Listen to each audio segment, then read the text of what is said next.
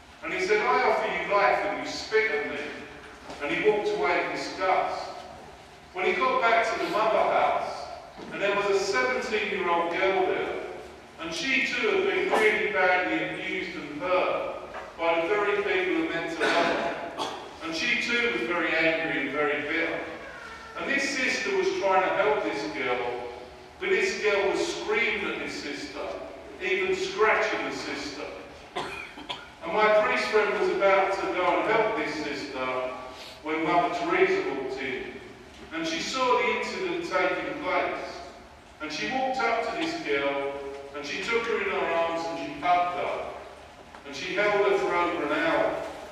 And at the end of this embrace, this girl was crying and smiling. And my priest friend said, if only I had the faith of Mother Teresa, when that man had spat at me, I would have hugged him to show him someone loved him. fight him, I was broken lashing out fighting, I was put on 23 hour solitary confinement, which means you locked up yourself for 23 hours a day. And you're allowed out of this cell for one hour to walk around an empty yard. And then you're put back in the cell. And there's no distractions, no TV, no music, just you. And it's like having a miracle in front of you. And I seriously thought about taking God's greatest gift, my own life. But God must have been there because I didn't take my own life, but I came out of there more angry and more bitter than ever. And I truly thought what you want out of this world you take. I started bouncing around the East End and West End clubs of London, and I met some people who seemed to have everything. They had the money, the best cars, the best girls. You know, they walked into a club and everything stopped because they had this respect and this power. And I wanted this respect and I wanted that power. And in my naivety, I really thought it would fulfill me. So I started working for these people. But before very long, I wasn't working for them, I was working with them. And these were the people who ran most of the organised crime in London. So to my shame, I was involved in major drug deals, protection rackets, vicious crime of all sorts. I used to have this designer leather jacket with a sewn inside pocket, and I used to carry a machete in one pocket and CS gas in the other. And obviously I'm not telling this to glorify the past, I'm telling you this to glorify God and what he can do in someone's life. And I obtained everything the world says makes you happy. I had the penthouse apartment, I had the sports cars, more money than I could ever spend. But inside I was empty. Because no matter what I seemed to achieve, nothing fulfilled me, nothing satisfied me. You know, I remember Pope John Paul II said that the person who gives us the desire to search for him in our hearts is Jesus. And no matter how rich, no matter how famous, no matter how powerful we become, we will never be truly satisfied or fulfilled until we have a personal, loving relationship with Jesus. Well, because I didn't have this personal, loving relationship with Jesus, I had to look for the false gods. You know what the world says satisfies. So I was on crack cocaine, smoking I was going out of fashion, drinking really heavy. I was also very promiscuous. Some days I woke up with girls I didn't even know their name. But the more promiscuous I became, the more drugs I took, the more dead I became. I was working a club that we part-owned in the West End of London, and I ended up hitting this guy with a knuckle duster. And the only reason I hit this man was to impress an underworld boss who was there. And as I looked at this man, I truly thought I had killed him. And the only thought that came through my mind is I might get 10 years for this. And as I drove home that night, I thought, what have I become that I could kill someone and not even care? Because I used to care, I used to want to make a difference. But here I was just hurting everyone around me. You know, I had the honour of uh, visiting the Holy Land. And one of the places in the Holy Land is called the Dead Sea. And one of the reasons why the locals call it the Dead Sea is because it's very low down. So all these rivers flow into it, but nothing flows out there. And the locals say if all you do in life is take, and you don't give life, you just take, you're dead. Well, I wasn't just dead, I was decomposing. I came in this normal night, and I became aware of a voice speaking to my heart. A voice every one of us knows, our conscience, God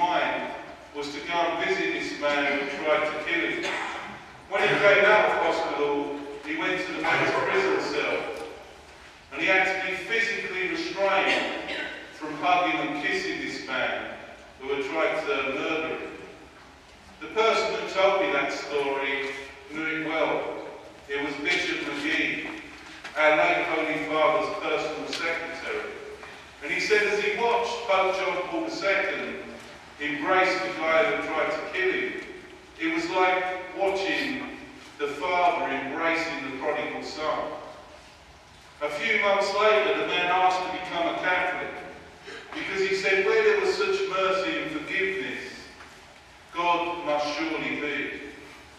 If we look to our first martyr in the scriptures, St. Stephen, as he was being stoned to death, a person who approved of the stoning was Saul. He actually held their coats as he was stoned to death. And St. Stephen's final words were, Do not hold this sin against them, Lord. Do not hold this sin against them. The very next scene in the scriptures is Saul being converted and becoming one of the greatest apostles, St. Paul. Again, where we see an act of mercy, where we see an act of forgiveness, God works a miracle. I think often in our lives, we're asked to forgive. We're asked to forgive those who have hurt us. We're asked to forgive those who have taken away our good name. We're asked to forgive those who have maybe hurt someone we love. And sometimes it's very difficult to forgive. You know, I remember when I found God, that I had a lot of people I needed to forgive. One of them was my stepmom. So I thought, I've got to start praying for her.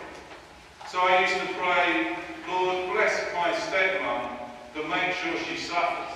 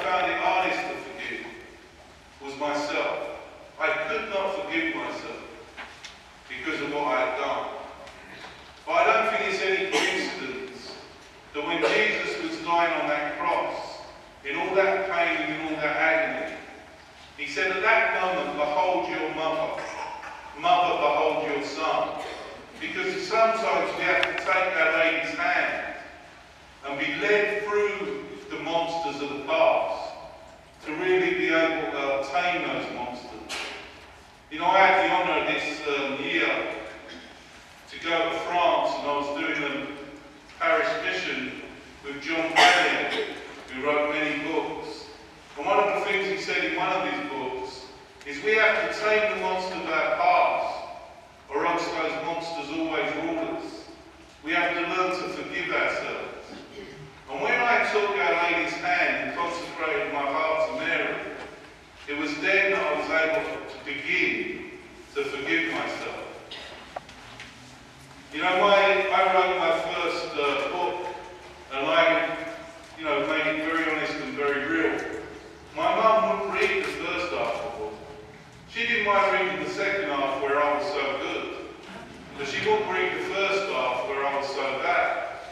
But one time I was going back to England, and I was speaking to my brother on the phone, and he said, be aware, Mum's read the first half of the book. I thought, my God. Anyhow, when I went in to see her, I said, what did you think, Mum? Do you know, she immediately burst into tears. And she said, I thought my poor, wounded little boy. My poor, wounded little boy. She the time. All she saw was her little boy who was so wounded as to become that monster. And I thought that's a slight reflection of how God sees. That's a slight reflection of how God accepts us. Do you know there's a story of this young boy who lived in Furless, and he lived on a farm with a bit of a difference because they bred expensive racehorses. And when his parents were out, he took his box of matches and he lit this little fire in the barn. And with a few moments, the whole barn was ablaze. And he ran out to watch some of these racehorses being burnt to death. And he was so petrified of what his father would do to him that even though it was dark, he wouldn't go home. So he hid in these woods all night. In the morning when he woke up, the delirious by hunger and cold, he went back to the farmhouse. And as he knocked on the farmhouse door, he was shaking with fear with what his father would do to him. His father opened the door, grabbed him in his arms and began to kiss him and cuddle him. And he noticed that his father was crying. And then his mother came running down the stairs, screaming with joy, hugging and kissing him. So they both thought he was dead. He had been burnt to death in the fire. But he was alive again. They thought he was lost, but he was found. You know, they never mentioned what had happened to him and what he had done. They were just so happy to have him back there. I ended up going to a retreat. And at that retreat, I did something done ever in my life. I ended up going to confession. And I went to confession for the first time in 27 years, having broke probably every commandment there was. And you know, at the end of this confession, this priest puts his hand on my head and absolved me from my sins. But it wasn't his hand, it was Christ's hand. And I looked into that priest's eyes, and you know he was crying. He had tears rolling down his face, because he was Jesus to me. And I can only express to you that I felt like I was alive again. For the first time in my life, I was alive. Because that sin had killed me, but that confession had brought me back to life. You know, a lot of times people ask me, how do I personally meet Jesus? One of the sure ways I think we can personally meet Jesus is by going to confession and being completely honest. You know, I do a lot of parishes and reconciliation services. The other year I was in Derry, in this Long Tower Church, Northern Ireland. This 79-year-old man came up to me and he said, thank you so much. And he was crying. Now, men don't cry anymore because a lot of people have died and there's a lot of pain. And he man was crying. And I said, it's my privilege. He said, no, you don't understand. He said, I've been going to Mass every Sunday since I was seven years old. But tonight I personally met Jesus. I just went to confession for the first time in 48 years. And I've met him. And he loves me. I was doing a parish mission in Tuam Cathedral in Ireland. And there was over a thousand people at this mission. In front of these thousand people, this 15-year-old girl walks up to me and she said, when you came into my school this morning, I didn't believe in God. But because of what you said tonight, I thought, sorry, because of what you said, I decided to come tonight. And because of what you said tonight, I've just been to confession for the first time in my life. And not only do I know God's real, I know He loves me. She went on to say it completely changed her life. I don't think it's possible for us to go to confession without meeting Jesus personally. And maybe that sin we've never had the courage to confess is the very sin that's stopping us knowing His unconditional love. I think confession and Our Lady helped me to forgive myself. Then there was a mass at this retreat. Now I've never been brought up as a Catholic, so when they started saying that this white thing was meant to be Jesus, it made no sense to me. Now maybe my heart been open because I've been to confession, but I just said, if this is truly you, Jesus, then show me, because I don't understand. As I received Jesus on that day, the only way I can describe it to you is every good feeling I ever felt in my life, including how I felt when I walked away from that apartment and felt the Holy Spirit for the first time in my life, including how I felt when I walked away from confession, was just magnified and magnified. And I knew two things. I knew that that was Jesus. Body, blood, soul and divinity. Not because anyone had taught me out of the book, but I had asked Jesus and he had personally shown me.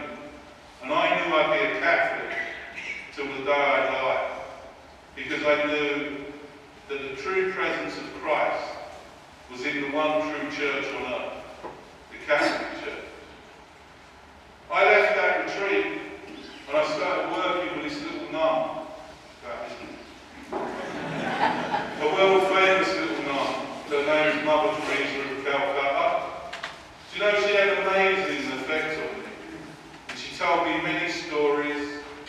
But the thing I think that touched me the most about Mother Teresa was the fact that she was fearless. She seemed to be scared of no one and nothing. And when I pondered on this, I think it's because she was so full of God. Because pure love drives out all fear. Pure love drives out all fear. And the more I think we open our hearts the less fear, worry there is in our lives. And I really believe that Mother Teresa also gave until it hurt. She never stopped giving. I remember she was asked once, what does it mean to give until it hurts? And she said, I remember when I learned what it meant to give until it hurts. A man knocked on our convent door in Calcutta and told of a Hindu family that was starving. So she immediately took this bowl of rice that her and the other sisters were about to eat, and she went round to this Hindu family. She said it was like looking at five human skeletons, a mother and her four children. This mother took out an empty bowl, put half the rice in it and went out the door. She said, where did you go with all that rice? She said, my Muslim neighbour is also starving. Mother Teresa said to me she began to cry because for the first time in her life, she knew what it was to give until it hurt. She had fed her neighbour before even feeding herself or her starving kids. You know, I really think she inspired me to start giving again. So when I came back from working with her, I started working with the homeless. And you know, I used to have this lie in my head that anyone who was homeless was either a druggie or a drunk. I remember one of the first guys I met on the streets. I said to him, you should give up drinking. And he said, I don't drink. I said, well then you should give up taking drugs. He said, I don't take drugs. Now I used to smoke at the time, this is the sort of hypocrite I was. I said, well then you should give up smoking. He said, I don't smoke. He said, do you know what you should give up? I said, no. He said, you should give up judging people. he taught me far more than I taught him. Another time I was giving out sandwiches, and we had some ham sandwiches, cheese sandwiches, and chicken sandwiches. And I said to this guy, do you want a cheese sandwich? He said, I don't like cheese. I thought, the cheese, he's meant to be starving and he doesn't like cheese. Well, he must have known what I was thinking, because he said, just because you're homeless and hungry, it doesn't make you like cheese. I thought, good point. So after that, I used to say, would you like ham, chicken or cheese? Another people we used to visit was housebound people. One lady, she was a Quaker, her name was Winifred. And I used to go around and visit her, and she had leukemia. She'd never got out of the house except to have a transfusion. And I used to take her out in her little wheelchair and give her a little picnic. And each time I used to bring her back, before I left, she'd always ask me to pray with. And after I finished praying, she'd have a like silence, like she was waiting on the Holy Spirit. But she never cried. On one occasion she cried. And to my dying day, I will never forget what it was like praying with Jesus Christ. I remember I visited her in hospital on the night she died. And I gave her a rosary. Now remember she was a Quaker. And I said, this is for you, Winifred. She said, I know what this is. This is Our Lady's hand. And she'll lead me to her son. Do you know she died exactly one hour after I gave her that rosary? Pray for us sinners now and at the hour Another person who we used to help was kids who were dying. We used to turn to Lourdes in his ambulance. And you know, one little boy, his name was Stephen. He was about 10 years old, and he used to have cancer of the spinal cord. And you even looked at this little boy, and you think a smile that would melt your heart. But you know, when you used to pick him up, he used to have these terrible spasms. And when you held him in, his arm, in my arms, just before he'd have one of these spasms, he'd pucker his lips so that he could kiss me on the side of the face. He taught me far more about love than I ever taught him. But I think the person I was really helping when I was helping those homeless guys was a part of my own wounded heart. Because I know what it's like not to have a home. And I think the people I was really helping when I was visiting people like Winifred was another part of my own wounded heart. Because I know what it's like to be in prison, like she was in prison. And I think the people I was helping when I was helping those kids and holding Stephen in my arms was another part of my wounded heart. Because I know what it's like to be 10 and have no one love you. I think it's through giving that we receive. And the more I've learned to give, the more I receive. And the greatest gift that God's gave me is the gift of being able to love. Because when you've lived so many years of your life without love, and you're suddenly given this gift of love, it's incredible. I have never been so happy. I have never been so content. And I have never been so fulfilled in my life. I never thought a world like this existed. Do you know, sometimes it gets quite tiring with what we do. Because we do schools during the day, and we do parish missions in the evening. Today I was in St. Saviour's, and I'm in this parish tonight. The other year I was in Derry, and I've been doing three weeks of this. And I turned to God and I said, does what I do make a difference? Well, later on that night, a lady asked to see me in the sacristy. And she said, was you in schools today in Claudy? I said, I was. She said, two weeks ago, my little 15-year-old girl tried to kill herself. She said she went back to school today and she wore a jumper to hold the stitches in her arms. She said you came into her school and you told your story. And somewhere in your story you told her she was beautiful and loved by God. She said, my little girl came home tonight and she told me word for word what you had said. It took her 45 minutes. And she said, Mum, I want to live again. I want to go back to mass like we used to. I want to pray the rosary like we used to. I want to live again. She said, you don't know what you're doing in those schools that never stop. I went back in the church and I was crying. And I asked Jesus to forgive me for my lack of faith in him. Now when I tell you that story, you might think I'm good. I tell you that story because I want you to pray for me. And I want you to pray for those kids who I'm be speaking to. Because I truly believe the only thing that changes anything is prayer. And if you really pray for me, then you'll be there with those kids. And maybe this week, when I'm doing schools around this area, there's a young person who doesn't know their love and doesn't know their cherish. And your prayer might bring them to that love. Maybe there's someone in this church tonight who doesn't know their love and doesn't know their cherish. The reason why I share my story is you might know if God can love and forgive and accept someone like me, he can love and forgive and accept anyone. When I was praying about this talk, there was two things that I felt Jesus wanted me to share. The first one was that when I first found God, I had a lot of anger in me. And I ended up going to a prayer house in Scotland. And there we prayed the rosary each day, and we used to spend time in adoration. Well, towards the end of this year, I went to confession. And it hadn't been that long since my last confession. And this priest, while I'm in this confession, he says to me, You're angry at God. I said, No, I'm not angry at God, I love God. He said, No,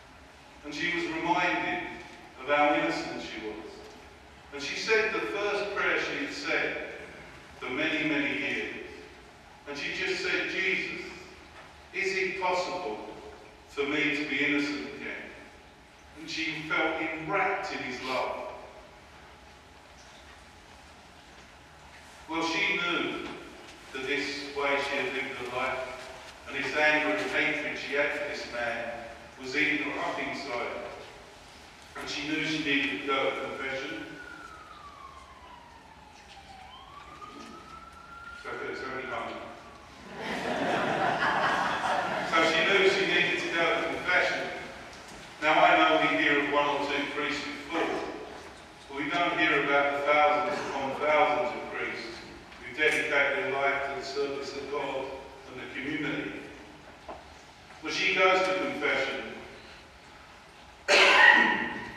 and she's crying so much during this confession that this priest takes her head and brings it to his heart. And she said she knew it was Jesus bringing her to his heart. Well, she joined us in community and she was amazing. She was giving her story all over the world, bringing great grace to people.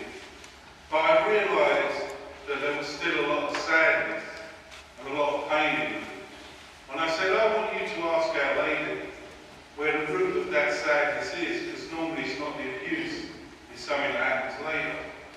After a few months, she came to me and she said, I remember when I was 15 years old, I went to this church hall with 10 boys from my school, and I let them do whatever they liked to me. She said, three days later was my 16th birthday, and I tried to kill myself because I felt so utterly worthless. I said, well, I want you to place yourself back in that situation. And I'm going to pray over you, and going to ask Jesus to come into that situation, I said.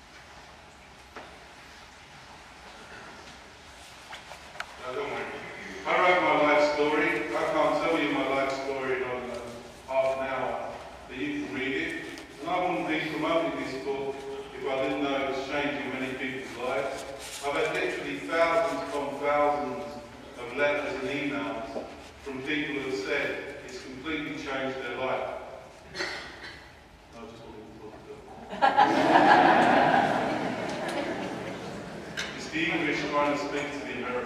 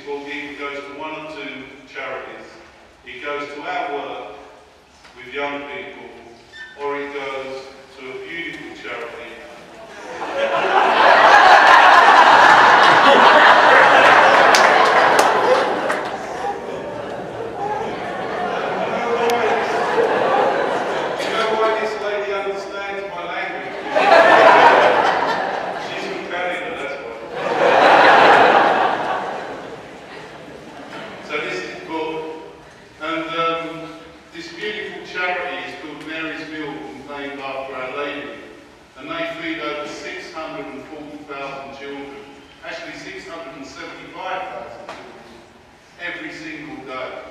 And I've had the honour of giving that charity through the proceeds of the book and also the generosity of the Irish people, over one and a half million dollars in the last six years. So, so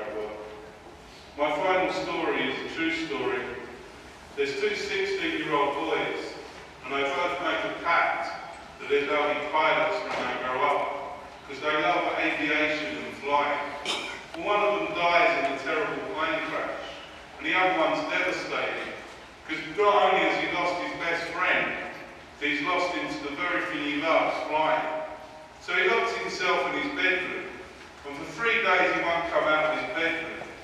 On the third day, his mum's banging the door, worried about him, and he opens the door and he hands her the Bible. And he says, Mum, I'm no longer afraid to do God's will in my life.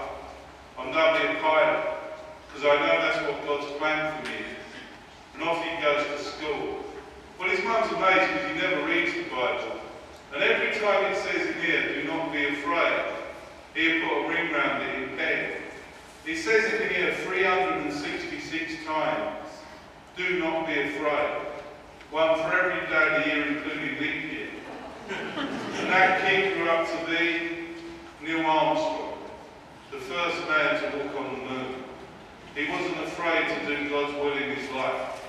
In the same way, we're called by God to an incredible plan.